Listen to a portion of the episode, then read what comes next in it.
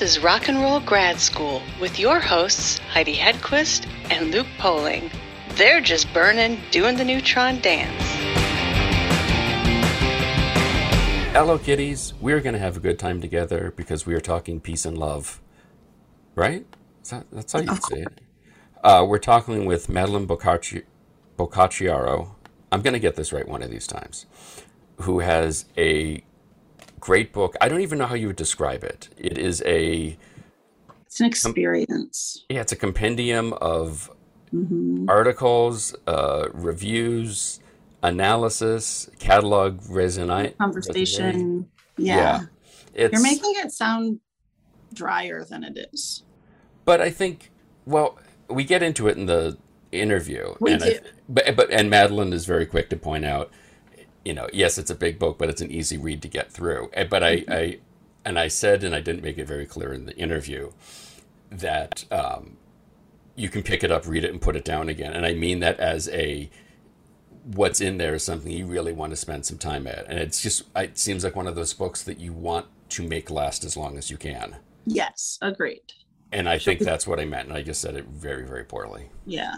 And it's as per usual. Ono. Right. And it's about Yoko Ono. And who doesn't want to know, you know, and again, we touched on in the interview somebody so misunderstood and maligned for so long who still just goes out and does really cool stuff. yeah, and spreads love and positivity. Exactly. Even though people have thrown a lot of negativity towards her. Exactly. We could get to the bottom of it.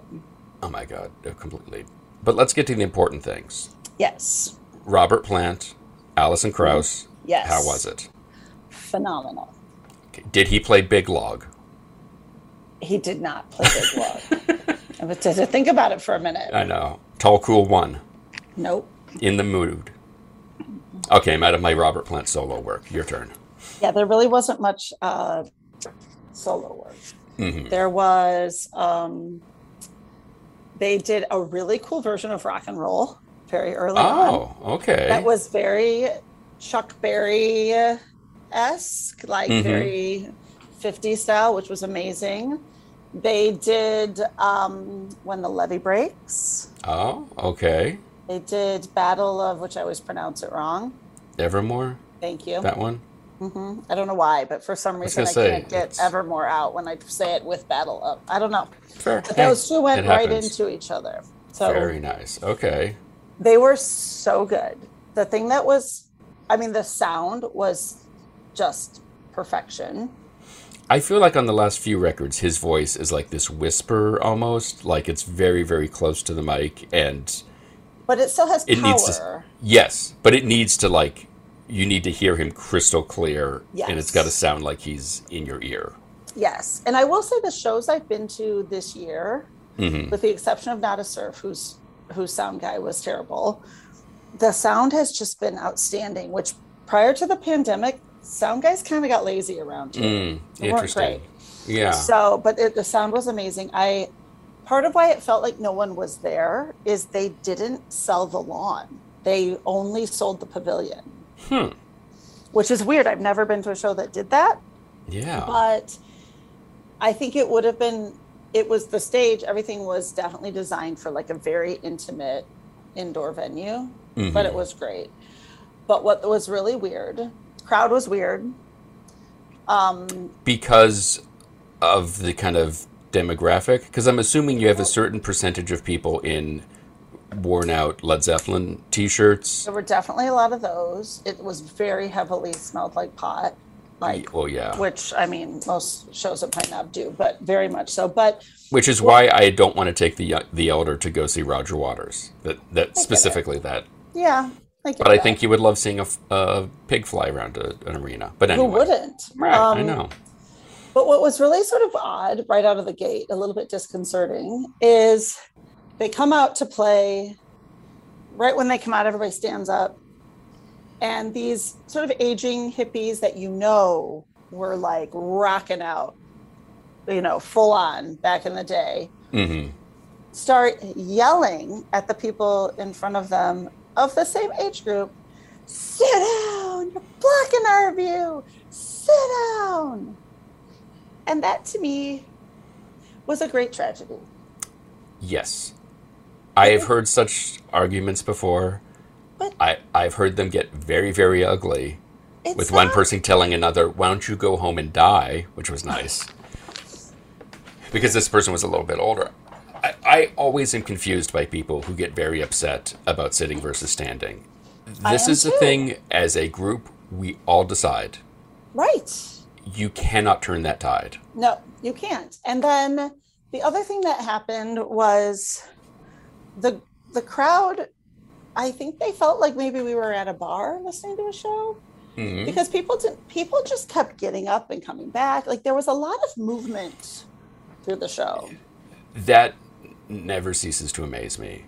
I don't see that that often. Like there's always the few like deep cuts or, you know, about 40 minutes in, everyone needs a bas- bathroom break, whatever. About forty minutes in, they say this is off the new record, and you're like, "Time to go pee." Right, That's what right. everybody does. Right. But this was through all of it. It's very like bizarre. nonstop. And then Dave had a little life lesson because there was a couple that sat in front of us that he was very tall and he had a big straw hat on. And Dave was very frustrated because we had four seats. So you had a coat chair, right. but was it warm enough that you didn't need coats? It was rainy, so I had my bow Okay. coat. So, Sure. um, but And then you could leave a seat open for Elijah too. exactly, Okay. Not to- precisely. yes. Okay. See, it totally makes sense. Mm-hmm. But then it, Dave was like, "Oh, I'm so tall," and he was all crabby. But I'm like, "Well, my whole family is tall.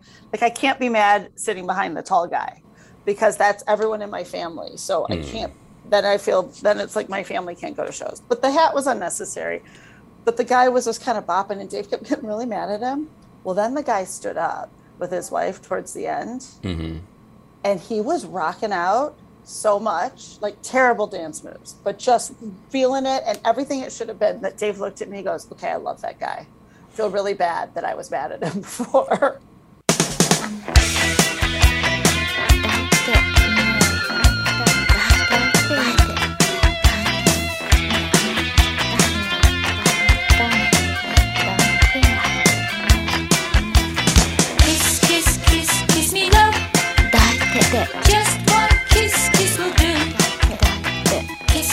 was the thing that made you think I need to write a book about Yoko?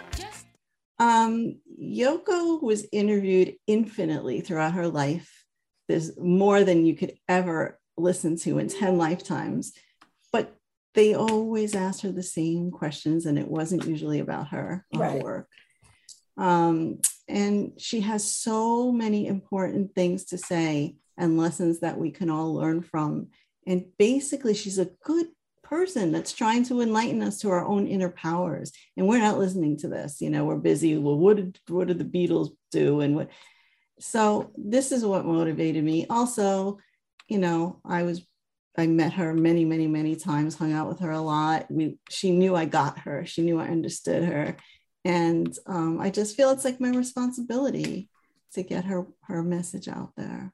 how did your paths first cross So I started writing to her when I was about mm, nine or 10 years old, was probably the first letter. And then she started answering eventually. And I know, even though I lived in New York, I never really wanted to go over there and stand on their doorstep like most people did. right But um, my friend, after John had died, and you know, I just realized she was just so alone. My friend said to me, "You know, Yoko needs to meet you." I like, I never thought of it that way. So she's like, "Come with me." I used to go all the time and see her and John.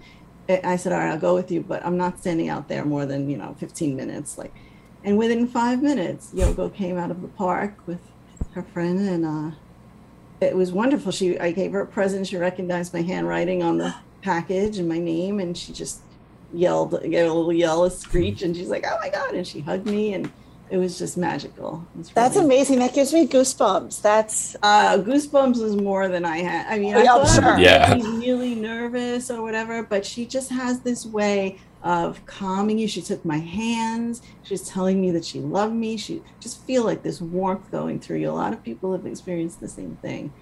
And you know, from then on, she started inviting me. Oh, having an exhibition. Come to this one. Come to this concert. Come to this. So that's how it started. That's fascinating. That's- And it it sounds like it all kind of the relationship grew and blossomed through her work and her artwork and something separate from what her husband or late husband was Yeah, doing of course, I'm a huge John and Yoko fan, Beatles fan, all of that.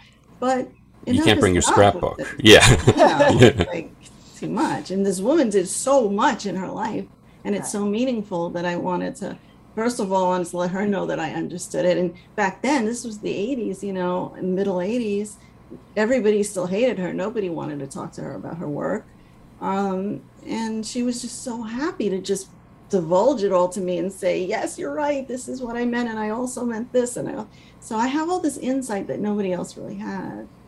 Well, that's so amazing. One of the things I've always thought about her and loved about her is to that point, like that incredible ability to just continue to persevere and spread your message and be who you are when the ultimate of haters are at your door mm-hmm. 24 7 and you are so visible and so recognizable and everyone knows where you live and can show up. And she's never stopped. She's never mm-hmm. faded into the woodwork. She's never She's just, just- driven that, Yes. that she's born that way. There's some people that don't like Iggy Pop, you know, boom, he's never Right. right no So- Iggy will never stop but it's but it's just beautiful and i just think that even from afar you can feel her aura through a tv screen not to the level of being with her but you can feel that energy and what she's trying to project in the world If you listen and if, you you're listen open to it. yes it. you have to listen this is true and that's the problem with the world in general if we could solve a whole world of problems if people would just listen Mhm. but but i just think that's magical like you said and rare yeah, yeah. So, how do you take somebody who is such a unique artist, someone who is so misunderstood for her own work, let alone everything else going on in her life? How do you present that in a book form to readers to really get what she's going for and what she's trying to say with her work? yeah I, I actually tried to just get her spirit out in the book. So what it was is i had been writing um, about her all my life pretty much. Every time i saw a concert i'd write about it. When i got home after i spoke to her i'd write about it. I've collected every article ever written about her you know everything. And um, i had uh, some friends that would ask me what did this mean? What did that mean? And so i started okay i'm going to write about her apple artwork today. I'm going to write about this album today. I'm going to write this song. And my boyfriend gave me software eventually and he said why don't you dump all your word documents in here and see what you got? And i had a 500 page book. So you know and with all these archives i had of the articles is um, i knew she spoke about this album in this magazine Crawdaddy 1971 whatever. And i was like she said this it was I, it's just all in my head and i just go to pull the source and it's all quotes from her. Her mostly john sean even paul mccartney there's the whole story of how he brought them back together when they were separated. There's um, a chapter called premonitions about all the things she wrote about in songs that came true years later. Just really eerie and some beautiful but some very chilling. Um, there's a chapter about her japanese influences on her music on her art influence of nature. There's a whole section about water a whole section about air. Just and it's just miraculous the things she says like um, like water is more valuable than gold. It's like wow never thought of that. Or you know the thing the important things are what didn't happen in history not what actually happened. So she's got this kind of inverted wisdom that seems to work for her and it goes throughout the book. And there's other chapters where it's just called oh always awake and always dreaming which was one of her t- tweets. And i just thought that's a good idea for a chapter because she's very dreamlike but she kind of projects to make these things come true and she's trying to teach us to do the same thing. Um, but yeah a chapter about uh, called woman power about her feminism and how she feminized john and how her grandmother was an early feminist in, in the early days and you know it just i tried to get it all out in her voice pretty much It gives me great pleasure to begin this next sentence this way. Um, and it, it will turn into a question. But our mutual friend Hilly Michaels is the one that connected us, Yes. uh, drummer, musician extraordinaire. And his, when I first started talking with him, he was saying how much he loved the book because you can't sit through, sit down and read it in one sitting. You have to pick it up, read a couple, a little bit, put it back down, and then spend days digesting that one sentence that really resonates with you. That her her thoughts, her art. I mean, I feel that way with her Twitter account. So, you know, that it's just there's so It's like much. a million fortune cookies. Like Yes. Yeah, in one sentence, there's Yes. like I need to spend a lot of time thinking about this. How did you ever sort of say like, "What this is it? This is the book"? I mean, because it seems like so much of her being is this sort of artistic life in the like greatest sense. That so much of what she does is is centered around this art. How do you think? Right. Why'd you say, "Okay, I got to stop now"? Because it's either I stop now or I never stop. Did you feel Oh. like that? Um, yeah, I could go on. I could still go on, but it was 550 pages, and I thought I've said every, you know, pretty much everything I needed to say. You could, I could write another volume, but this is the cream of the crop. Really, it's just everything that was important to me that she had said all since my childhood. Right, I'm listening to her, and I was like, she said this, she said that. I need to get this out. Um, but also, I don't want to make it sound like it's such a long, involved book that that's going to take you forever to read. What people are actually saying is that they read their fa- favorite chapters over and over because they're not even long chapters, they're just segments because they were each short stories. And I strung them all together and I, you know, wrote like little interludes. And I, when I realized it was going to be a book, I wrote forward and afterward. But um, they're really all self contained stories. So you can just read 15 minutes before you go to bed and complete a story and you're not going to lose the plot if you skip around. It's it's all there's a story about the song give peace a chance that's like 10 pages long but it's all about it you know and the whole time surrounding it and how they they recorded it. There's just you know a whole chapter about each album. Each song is mentioned and at least a paragraph about each song and her meaning and her talking about it. So there's no other book that has everything about her music in it and i just felt that it had to be done What chapter you, do you go back to a lot? Well, I love the afterword because I kind of like really it's all about truth. You know, they just wanted to get the truth out there. They were all about transparency. You know, they filmed every day, no makeup, no no Yeah. facade. You know, it was just all about attaining communication, peace, all good things. And they got shot down at every turn. hmm Yeah. Can you talk a little bit about her work that she did with John, the the collaborations and songs and, and the albums, and maybe how that changed her as an artist? Did it change her? Because it certainly affected him. Um, okay, so actually, when you know, supposedly, well, when the Beatles broke up, and when John said he was going to leave the Beatles, Yoko was kind of spooked because he said to her, "Now it's just you and me." So could you That's a- imagine him saying that? It's a lot of pressure. Yeah. I feel like, wait, what? Not only that, but she's an independent artist. She never Right. collaborated with anyone. She's just in her own zone. And Yeah. even in the Let It Be sessions, the Get Back sessions, whatever you call them now, you see her sitting there. And one little side note is that I I did a, a what do you call it a, a panel discussion about my book at the Beatle.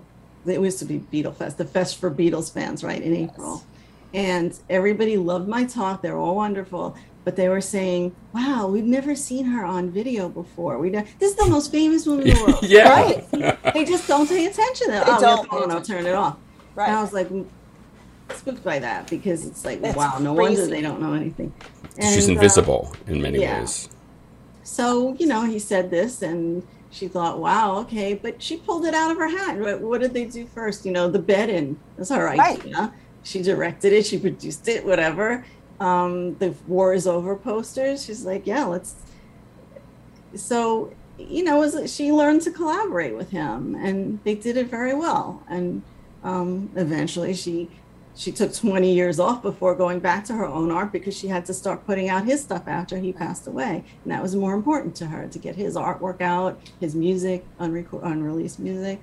So um, i think she just slipped into it with him. They were on an equal wavelength. They were like a mirror of each other. Hmm so they had no i'm sure they had some disagreements but they understood every each other's ideas. And he became an artist and she became a rock star you know they kind of It's true. Kind of on like, each other yeah. Which is what more would you want? I mean, that's what a relationship should do, right? right Take the best. One of my favorite times of Yoko being on video is when I, was in high school and college, I was obsessed with the show Mad About You, and she had a guest star on it. And I, that's like my favorite episode That's ever. funny. The piano bench? Yes, I loved it. And I loved it because Yoko was in it, and it was amazing. Yeah. Well, we all have this like nostalgic feeling about the 60s and 70s, Right. and she's part of that. She's a major part of that. And she was in Swinging London before John, you know, before she met John, doing the happenings and the Right. Working with the avant-garde and the flux and it it's all in the book and it's all important and it's all there's a lot of humor in it and she's a very funny person. I mean she's so cute. And um, i just made sure i got that all in there and you know, When you met that first time, did you have any idea that your relationship would evolve to where someday you are sort of the the keeper of her story and the, the I hope that I will be. I mean, I, no was the answer to that. But I also knew that she's the most important person in my life, always, always has been. And I always knew I would meet her. I didn't know how it would be, when or how, but it was beautiful, and it it's it's still beautiful. But um, you know, I just uh, just my boyfriend giving me that software i'm putting together everything I wrote. It just came together and now doing podcasts and all i guess it's happening so fine it might as well be me because i, I just feel that you know i really can interpret what she wanted to say And it's so great. I feel like one of the things, I- I think it was Paul who said one of the reasons that he thinks the Beatles music has stuck around so much is that they didn't talk about hate and there was a lot of talk about peace and love. And you see mm-hmm. that continuing in her artwork. And I remember, I think it was early, late 90s, early 2000s, that around Christmas time she put up the wars over billboards again. And just the, the seeing those and that feeling and knowing that that's it's just there's something about her that's so magical and she seems like a that kind of person who just sort of has this effect on right it's sort Everyone. of like an imagined thing you know war is over if you want it imagine it you know right. Mhm. and it was very shocking it was like guerrilla theater in a way you know Yeah. you just stop in your tracks and look at this and wait it's over oh no it's not but if i want it you know right just that it could be it's one of my favorite chapters, uh, by the way. I, I, it's just Mhm. a fascinating story about the, the posters. one of the areas too i think people forget you know people love sean so much and who he's become and her role as a mother i think sometimes people still separate that and the fact that you know this woman had this little tiny boy with the age of Right. five didn't have a dad anymore Well, that was her motivation for keeping on. I mean, otherwise, who knows what would have happened with her? Right. Devastating. So, Sean is her biggest fan. You know, it's great. And he has a whole output of music that's his own. He was in her That's band for a while, touring with her. It was fantastic. So, thank God for him. And um, that's what kept her going. And they're beautiful together. So. do you have a favorite piece of her artwork that you kind of hold close and do. that I do. You want to wait a second? I'll get it. yes oh please we love show and tell i know that this uh, this room is like a dream to me by the way oh i said oh you've got There's a, not much of her Maybe her. artwork you can actually own, you know, because Mhm. it's all it's an apple, it's an acorn, or it's a. So this is a piece of sky. It's it's lucite, i whatever, love that and her, the sky is her big thing, you know. She's that's in love with the amazing.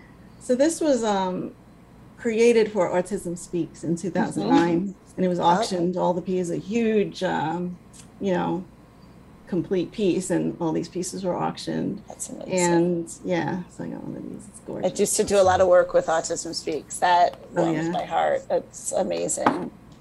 Back That's in the right. day.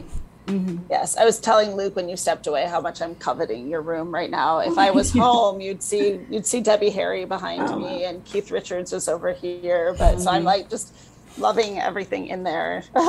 Yeah. Anyway, this is the speaking of peace and all. This is the Yes. cover. I I, had love it. seen this. It was a greeting card um, that an Australian artist did. It's, her name is Kat McInnes, and That's I a asked great her permi- picture. permission to use it. And I just love the cloud and the dove says it all. You know. So. That's Yeah. perfect. And in your mind, um, the title is I have um, an original Indica Gallery catalog from her 1966 exhibition where she met John, and it's autographed. And in there's um, some pages from there are actually pages from Grapefruit, which became Grapefruit in there, and um, I didn't even notice this when I got it, but I was flipping through it one day, and there was this passage. It was typed, you know, that said, um, "Notice that the chair." It, what it was supposed to say, the chair in your mind doesn't disappear even if you burn the chair. But the, the text had left out the words in your mind, and she wrote them in by hand. And I Oh. was like, that's the book title. Yes, that's perfect. Mm. That's perfect. Oh my gosh. I'm Have so you heard from other Beatles fans and Yoko fans what their reaction is? They yes, they have dig in the sold book. Several books already, and they're loving it. They're growing crazy. Actually, I want to read my favorite favorite. The person who really encouraged me to put the book together was their John and Yoko's assistant, Dan Richter, hmm and he wrote this for me, and it's so nice. He wrote, "Very beautiful. You capture her spirit and vision. You tell her story so well, and it's very important that someone does. Yoko spent so much of her life being misunderstood and misrepresented. She is such a special person and artist. The world needs the record you are creating. I'm amazed not only by how much you know about Yoko, but also how well you write about it. Thank you for doing what you're doing. It's wonderful to see Yoko and her art celebrated. That's so that's Wow. that was like my Yeah, pride. That's the reason for writing the book. right. Yeah. That says it all. Awesome. now, before we let you go, um, I have to ask about some other important gentlemen in your life. That would be, she looks terrified. I know, It- that would be Ron and Russell Mael. Oh right. Oh. And your, so The big you, brothers I never had. yeah, They're, they're, they're important men in our minds, in our Yes. Um, uh, we love them. how did you kind of start interacting with them? How did you, um, I did you have the them, fan club? Yeah, I before- did. I was in. I went to their concerts when I was 15, 16. You know, I saw them live, and then um, I was in their fan club for a long time. And then when the internet came, I'm like, what are Sparks up to? And I googled and found out these groups of Sparks fans were meeting in Chicago for a convention. And I met with them and all, and actually met my boyfriend there. We've been together like 30 years, almost 30 years. And um, we had a phone call with Ron and Russell, and I was speaking to them, and they said, "You know, we kind of remember you," and I'm like, "Oh, cool," you know. And then I did an article about them um, in a magazine, and they loved it, and they asked me to start writing their fan club newsletter. So I've been doing that for about 20 years. But I think this is the first one I haven't done because I'm busy with this book now. But yeah, I've been doing that. That's amazing. Yeah.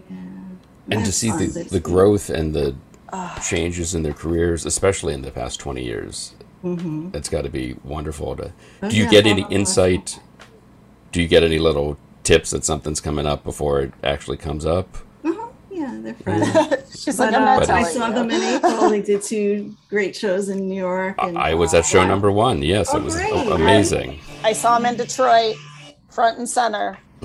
wow. Oh, it's Yeah. amazing. We went on tour. We went to Japan. Went to, you know, all over England with them.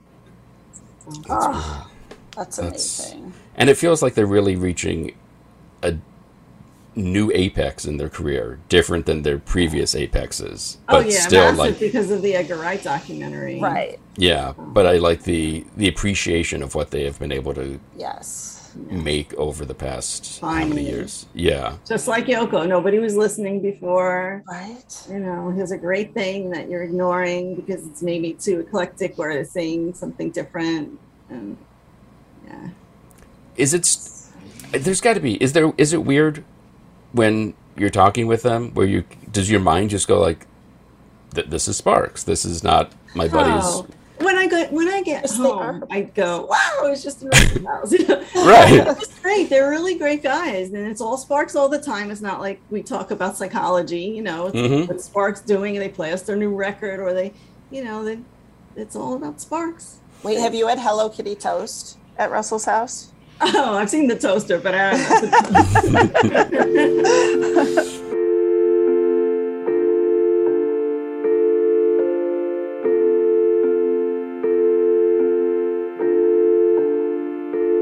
It's gonna rain. It's gonna rain. It's gonna rain like you've never seen before. It's gonna rain